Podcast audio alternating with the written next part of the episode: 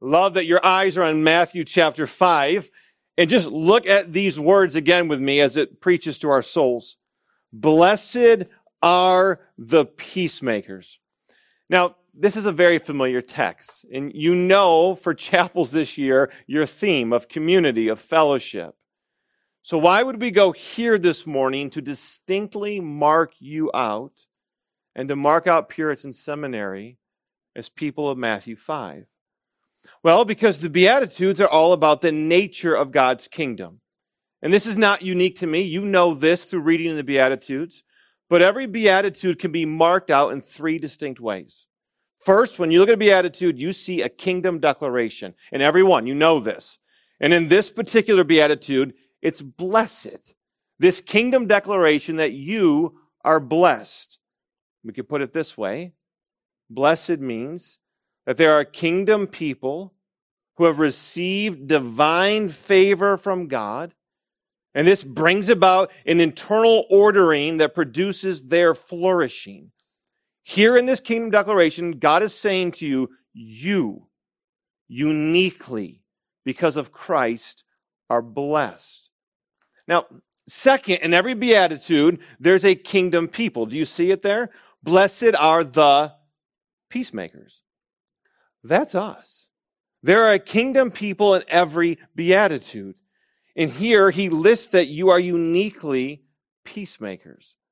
Now, what is that going to look like in your life? What is that going to look like in the halls of Puritan Seminary? Well, we'll get there in a minute, but I want you to see about this beatitude that there's a kingdom people. Charles Quarles makes this quote about these beatitudes. He says, Beatitudes are not entrance requirements, but rather they define the character and conduct of those whom God has already claimed as His. They describe the holy life that is necessary flowing from genuine salvation. Did you hear that?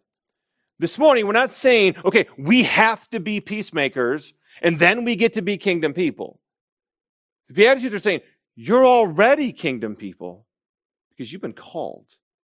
And therefore, a result of that is in this place and in your life and in our churches, there will be peacemaking because we're already His. Why?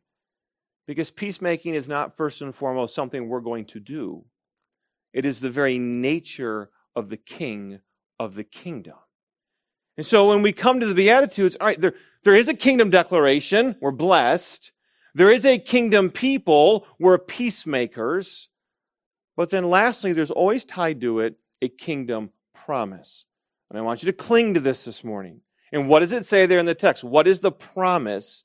But that they shall be called the children of God. And so this morning, sitting here, there's a promise over you that because the king of the kingdom has called you, you are going to be children of God. It is your unique, unshakable kingdom blessing. So, with those three categories, we say, oh, okay, what does that have to do with community at Puritan or in my local church? Well, it has everything to do with community. Why? Because you, through Christ, get to uniquely bring the peace of the kingdom to bear wherever you are. So let's just look at this big picture. Let's go back to the word peacemakers.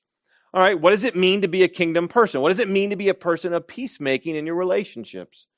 Well, here's a definition. I'm going to give 80% credit to Sinclair Ferguson and then 20% credit to a few other words that got thrown in there from other authors. So primarily Sinclair, 20% other people. Here's a definition of peacemakers. Peace and peacemaking is a state, ready, of wholeness, of health, and well being based in the righteousness of the Father and the Son and the Holy Spirit. Did you hear what he said? Wholeness, health, and well being, all wrapped up and on the foundation of the righteousness and the Father and the Son and the Holy Spirit. And so, peace and peacemaking, we're not going to go down the trap of the absence of hostility. We're going to go biblical and say peace is completeness, it's soundness, it's wholeness. Why? Well, because that's your Trinitarian God. That is the Father and the Son and the Spirit that you worship. You, by being called of the Father, get to uniquely display in all of your relationships a Trinitarian reality of peace. Ready for this? Three ways. One, Philippians 4 7. Your God, your Father, in Philippians 4 7 is described this way. And the peace of God, which passeth all understanding, shall keep your hearts and your minds through Christ Jesus, Philippians 4 7. So that's saying to us the very nature of our God the Father, 4 verse 7, is one of peace. He has it. He is this peace. In himself, there is order, there is wholeness, there is health residing in him. In any way we ever experience that is simply borrowed from looking and experiencing him. In Philippians 4 7, it says, "In the peace of God, it exists. So here's a beautiful thing for us this morning. If we're going to be uniquely Trinitarian in our peace, it means that peace is not randomly available in the world. It means there is no peace through a collection of practices or virtues that are just floating out there. There is no peace to be randomly found within myself. There is no peace to be found by emptying myself of some toxicity. There is no peace apart from an external reality found in God the Father. He is the only source, Philippians 4, verse 7. And so, second, we turn to the Son, the second member of the Trinity.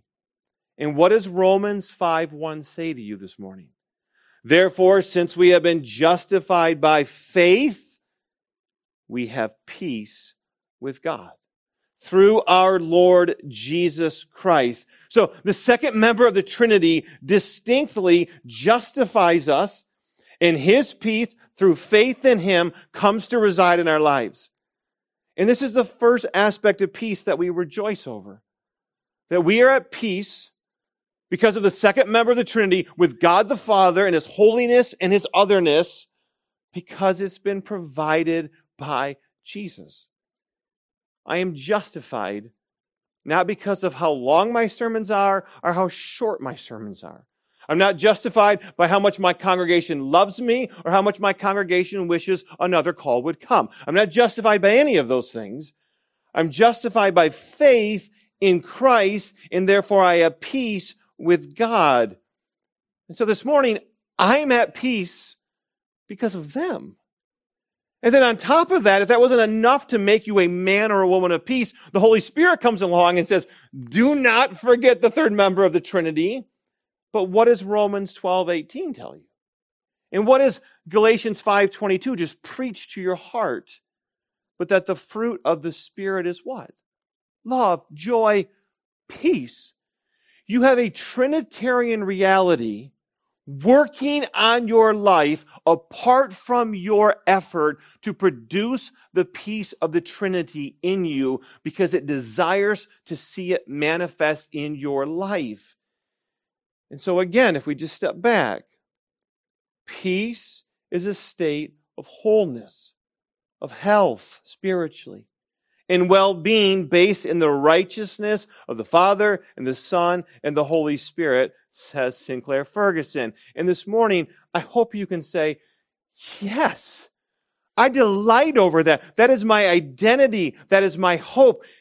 And that's why I love Jesus.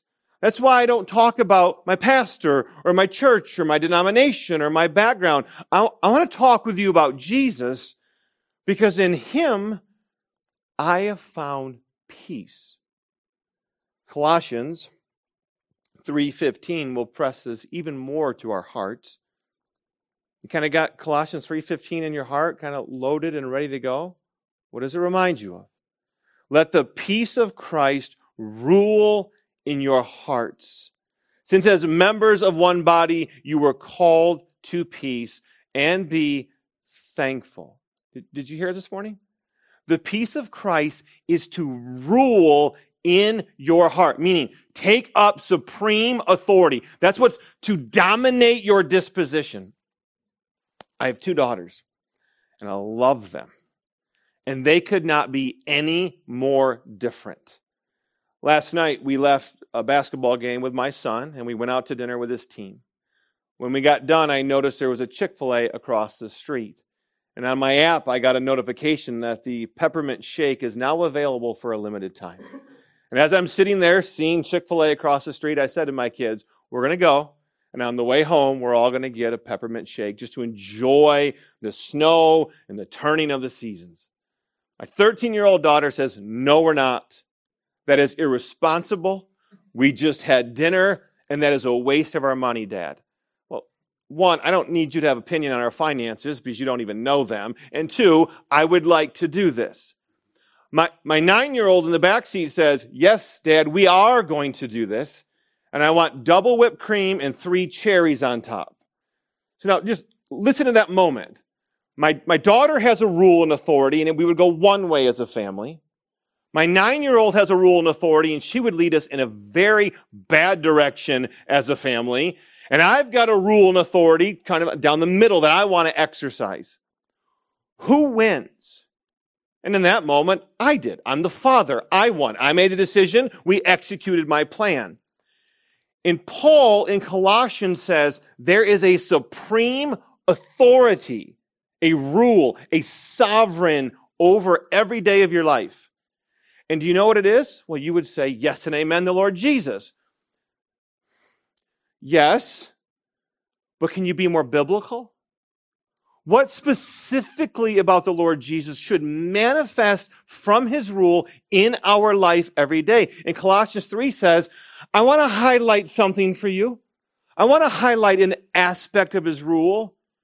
You should experience his rule in your life through the reign of his peace over your hearts. His peace tied to the Father and tied to the Son, His order, His wholeness, His wellness should be manifest in you through thankfulness every single day because He's the sovereign. He's the ruler. And then notice what it says. Since as members of one body, you were called to peace. And so the rule of Christ displayed in his order, his peace, should be Colossians 3:15 manifest in this one body because all of us were called to the same reality. And, and so at Puritan, what, one of the things, and in our churches, one of the things we should be uniquely known for is when people come into this one body, this one unified group, looking at Christ, they should be able to say, and they ought to say, there's peace in this place. There is an order. There is a wholeness. There is a righteousness that does not just flow from, well, they've got some great professors and they've got amazing administration or they've got a catchy vision and mission for the church. No, there's a group of people who have been called and captivated by Christ, and the peace of the Trinity is residing and manifesting in them. Their order, their wholeness and I can see it.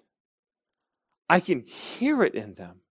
And I experience it in how they live with one another. This is the gift that God uniquely gives to our Christian community in fellowship with one another. Four realities, very briefly, about Christ and his peace. Just think of Ephesians 2, verse 14. Christ says, he is the source of all peace. In 2 Thessalonians 3:16, Christ says he is the prince or the lord of all peace. You're going to be hearing this in the weeks to come, no doubt, but Isaiah 9 6 describes Jesus as the what? But the very prince of peace. In John 14 verse 27 says that Jesus is the very giver of all peace. So, brothers and sisters, here in this place and in our communities, one of the driving hallmarks of our relationships is a distinctly clear and evident display of Trinitarian order, wholeness, and wellness amongst the brothers and sisters in this place. Two hard truths about that. First, why might that not manifest itself? Well, one, because people want to declare false peace. Jeremiah 6:14, what does he say? They have healed the wounds of my people lightly, saying peace, peace, when there is no peace. Many of us will want to call out a false peace. And Jeremiah says, don't, don't go down that road. Also, many of us might want to fall into a trap of internal disposition where we just like to be peaceable. We want to just agree to disagree. You want to live long in ministry in a local church? Don't offend anyone. Just park it right down the middle and you'll survive. You won't glorify God, but you will survive for a while in a season of ministry. Just don't have an opinion on much. Well, we can't go there either to be faithful to the Lord. But we also know that we serve in a world where Isaiah 48 22 says, There is no peace. For who? For the wicked. And so there is a category of those who do not have peace and those who do. And the only reason I am in this category with the Trinity is because God, by his sovereign mercy, called me and dragged me out apart from my will from the category of the what? The wicked. I would be the man without peace if it wasn't for the Trinity interjecting on my behalf. And so this morning, the Beatitude says to you, blessed are the peacemakers. Now, what was the promise attached to that? And this is the second and briefer focus I want you to see. But the promise is what? That they shall be called the children of God. Do you see it this morning? In peacemaking, you pick up the family status. When you display peace, order, wholeness, justice on God's behalf, you display that you belong to a family apart from yourself. Why? Because you didn't learn that from your generational line. You didn't learn that because your grandmother was so amazing. Although I'm sure your grandmother is amazing, that's not where you picked it up. You learned it from the Trinity. Why? Because it's the very nature and activity of the Father. This kingdom promise is incredible. You have been called by the Father you have been redeemed by the Son, and you have been indwelt by the Spirit, so that the peace of the Trinity might reside in you. Thomas Watson has an outstanding essay on this beatitude. I would just commend the entire thing to you. And he, he highlights two errors if you want to be a man or woman who walks in, in peacemaking. The first is that you would listen to whisperers. And I'm not going to expound on that. You can go look that up yourself. It is outstanding that you would listen to those who love to whisper into your ear and lead you astray. But the second thing he highlights is if you want to submarine peacemaking in this place and in the churches you serve and in the agencies you'll serve, be a man or woman who walks in pride. He says, You want to submarine this beautiful gift that you have been given become known by something that you treasure more than being called the child of God. I'll never forget in seminary, um, my niche, the thing I was known for, was never going to be the top of the class. It wasn't. It was never going to be my writing ability that I could out poetically write other people in the class. Trust me, that was not going to be my gift. The only little niche that I had was that I was Dutch, that I was Reformed, and that I was from Grand Rapids, Michigan. For some reason, that held some sway in the South. People were impressed by that. I was confessionally Heidelberg Dutch. They all knew that about me. And I'll never forget sitting in Derek Thomas's systematic theology class. And he's up there in his wonderful Welsh accent, waxing poetically about the deep things of the truth, applying it to the church. And I'm sitting there daydreaming in the best daydream you have ever had. I am a mile away from whatever he is lecturing about. And I remember hearing in his Welsh accent, Jeremy. And everything in me went, uh oh. And I looked up, and Derek Thomas is looking at me. And unbeknownst to me, he had asked a question from the class, and nobody answered. So he thought, okay, Jeremy can answer. And what question did he ask? What was this? What are the keys of the kingdom? Now, if you're thinking right now, you're like, got it. I know, I know. Some of you are smirking. You know the answer to this question. What are the keys of the kingdom? And Derek Thomas says, well, now that I'm paying attention, Jeremy, you're Dutch. You're from West Michigan and you love your Heidelberg. Jeremy, what are the keys of the kingdom? And do you know what my answer was? I have no clue what they are. I was so emotionally worked up that I was daydreaming that I got brought back into the room. I had completely forgotten Lord's Day 31, question and answer 83. I knew it. I am Dutch. I am Reformed. I love the Heidelberg. But in that moment, I was disobedient and not paying attention.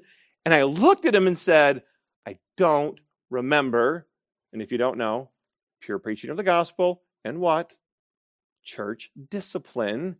And everything in me in that moment died. And Derek Thomas said this Jeremy, you're Dutch. A first year seminary student should know that. Do you know what happened to my pride in that moment? The little thing I loved, the little thing I cherished, the little thing I blew some wind into, evaporated publicly in a moment. The Dutch guy didn't know the catechism and everybody knew it. And that was all I had. Because I wasn't going to be the best in this room at anything else. And here, here's what this beatitude is getting at. You have an identity. And I hope you're amazing at million things, and I hope there's wonderful little gifts that reside in you. But the thing that should reside above all things is this peacemakers are children. And children of the king are peacemakers. We should be uniquely known by many things, but without a doubt, we should be known by the fact that we're children and children of the king make peace in the kingdom of the king. And so that has to happen here. And that has to happen in our churches. And this reality must sink in that so many things can be true of us, but your status as a child of God will be the thing that fuels your peacemaking efforts in Christian community. It has to be. And so, one of the gifts that Derek gave me on that day was to say, Jeremy, you can diminish in your own eyes, and I did. And Jeremy, how about you cling to some things that matter, that have some substance? Jeremy, why don't you be known by the things of Scripture? And the Beatitudes this morning would say, yeah, and why don't you start with bringing the order and the wholeness and the righteousness of Christ to bear in the relationships in this place. So let's apply this beatitude to us. How do we distinctly make peace? Because we've been graciously called as children of God. Well, first, peacemaking invites us into conflict. Listen, in the life of ministry, you must engage in conflict. When conflict comes, so many of us are going to want to run. We're not going to want to speak peace into situations of chaos. Why? Because the situations of toxic chaos will then come into your life and they will gladly push back on your life and they will remind you that you can take your peace and your order and walk it right on down the road because they love toxicity and chaos. But you, as a citizen of the kingdom, want to say, no, I see disorder. I see chaos and I want to bring the wholeness. I want to bring the righteousness of Christ to bear in this place. If you seek peacemaking in your relationships, it will help you diminish in the fear of man. It is such a good gift to us. Second, why else would you pursue peacemaking? But be aware that it's going to make you vulnerable. You, you really, in the life of a church, want to step into somebody's life who is disordered apart from God's wisdom, and you, you want to help speak wisdom into that? Well, you better have your house in order. You better not be two questions away from a simple little request that reveals what's all hiding beneath the surface, right? So many of us, because we walk in disorder, will not approach peacemaking because we know our own mess. We know our own home. And one of the gifts of peacemaking in Christian community is to help you grow in sanctification. Listen, sister. Listen, brother. I got areas I need to grow. I got areas I'm disordered. Let me lead with those. Here's where I walk in disorder. And sister, that's why I can see some disorder in you, according to God's word. And can we walk in this together to reorder ourselves around Christ and around his righteousness? And third, I just want to press you as you pursue peacemaking, be mindful that it's going to take a lot of your time. And this is where you and I get selfish. Do you have extra time on your hands right now? As students, especially if you're a student at Puritan Seminary, I know your reading load and I know your writing requirements. No, you do not have extra time on your hands, but you get involved in ordering people's lives for their good and God's glory. It takes time. Because just like us, people don't just fall into conformity because you asked a question. Peacemaking is a labor and an effort, but hear me, when it flows out of your identity as a child of the king, it is a joy. And it is something you should want to enter in for the good of God's people. And for some, the redemption of their souls because they're disordered against God's wholeness. And so, yes, peacemaking is going to be conflict. Yes, it's going to make you vulnerable. And yes, it's going to take a ton of your time. But you uniquely especially in this place with your training and with your blessings, hear me. You of all people have been uniquely called to model peacemaking in this place, in your relationships, in whatever church you call home. Be a man or a woman of peacemaking.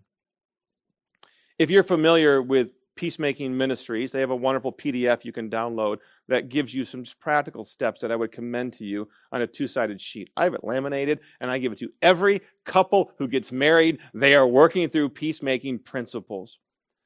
In there, they have one very practical section that they just constantly hold before you. And they say, okay, if you've been called by God and you want to see his peace, his order made manifest in life, here are some steps you can go about, and just listen to how they briefly list these off. They say when you're seeking confession and repentance with another, or you're helping others in conflict and peacemaking, go about it this way. They say first, address everyone involved. Be a man or a woman who addresses everyone affected by a conflict. That will set you apart immediately. But you know what we love to do? keep it as narrow as possible, right? Don't want to humble myself, want to walk in pride. Let's just keep this squabble as quiet as can be. Second, they say avoid generalities. They say don't talk about it and buff and maybes. No, get there. Say what conflict is. Be a truth speaker. Three, they say admit specifically what you can own. There's a radical idea. When you're in conflict with a spouse and you know that your wife is 99.86% wrong. Okay, well, that wasn't 100. Can I acknowledge specifically what I can own? They say peacemakers, number four, are going to aggressively acknowledge hurt. Where have I failed you? Where have I wounded you? It doesn't even matter if I think it's fair. Do you feel wounded by me? I want to hear that and I want to acknowledge it. Why? Because I want to be a person of peace. I want to be a person who brings order and wholeness. And if you feel wounded by me, there isn't wholeness. Fifth, they say accept consequences, such things as restitution. Whatever comes because there's disorder, accept those consequences. Six, alter our behavior. That's the key to repentance, turning away and altering behavior. Seven, they say, actually say it. Ask for forgiveness. Now, did you hear me? Say it. In our home, we have this policy. You may not say two words together ever in our home. You know what they are? I'm sorry. Not allowed in the Visser home. Why? Because it's vague. You're sorry. What does that mean? You're sorry for what? What does that look like? The only thing I'm allowed to say to my children is this. Please forgive me for, and then there has to be a descriptor after that. And then you have to actually sit around and wait and see if the person you're speaking to says, yes, that is the reason for our offense. And I do forgive you for what you said. And I love this idea that God has made peace with us, not in a vague way, not in a light way. He got specific with my sin. So specific, he put everyone by name on Christ and nailed him to a cross at his personal punishment. He wasn't vague with sin. Well, then I'm not going to be with you. And when I sin and when I fall short, I want to name it. Why? Because it glorifies even more the Lord Jesus Christ, who will bear the weight of that sin that I just committed against you. And when I seek to make peace with you, I honor and exalt the one who has made peace with me. That's a different community. That is a different place to belong and be a part of. And lastly, they end with this one in forgiveness, in peacemaking, allow time. Pastorally, youngest young pastors will get tripped up on this one the quickest. They'll nail all the theological categories, but they will expect members in the church to forgive and to move on instantly. When we sin against one another, it hurts and it stains us. There is deep wisdom in relationships and especially pastoral situations to allow time for healing. Not so much time that bitterness can grow, but time that the heart and the soul can work through and process biblically the deep disappointments and hurts of our sin. And so Jesus in the Beatitudes says, okay, we're the kingdom people. We have kingdom promises. We're children of God, and that's going to manifest in our lives. Just a few other ways I would encourage you to walk in biblical peacemaking with one another. First, if you're going to truly walk in biblical peacemaking, you're going to learn a new phrase, and it's this I will not dwell on an incident. Did you hear me? Incidents happen. You get to choose if you dwell on it. Are you going to replay the thing that that fellow student said, maybe casually or maybe intentionally in your mind? I will not dwell on these things. Why? Does Christ dwell on my sin? He does not. When it is forgiven, it is done. And therefore, I am not going to act in a manner of discord from the revealed will of Christ. Second, I'm not going to bring up hurts against you again. I will not use what you have done against me to store it away for the moment I need it. And when you misstep, I can pull it out and I can gotcha because I've been waiting to bring up this offense. I will either deal with the offense or I will move on and not use it again. Third, and this one is essential in Christian community, when I am offended, I will not talk about it to others. You know this in your heart, right? You see somebody walk in you're with a group of friends and you see her walk in, and the first thing you don't see is that's a redeemed, called sister of Christ. What do you see? I remember how you slighted me six months ago. And then what, what do you want to do? And what do I want to do in my flesh? You're with the people. And just, just an offhand comment. Hey, do you, do you know what she did six months ago? What? Why are you talking about it? That was between you and her and between the Lord. And I will not talk about these things as my go to story of gossip and slander. This is that idea of whispering again. Peacemaking is taking offenses and bringing them in. And then lastly, I'm not going to let this hinder our relationship. I am not going to look at you and see first and foremost what you have done against me, but I'm going to look at you as a blessed child of God. One last tool I'd want to give you in peacemaking. And I would say this one has been the most effective in the life of the church that I have served as a pastor for a brief 11 years now that I have seen employed by members and people in the church. And this last piece of peacemaking would be this Proverbs 19, verse 11. Ready? Good sense makes one slow to anger, and it is his glory to overlook an offense.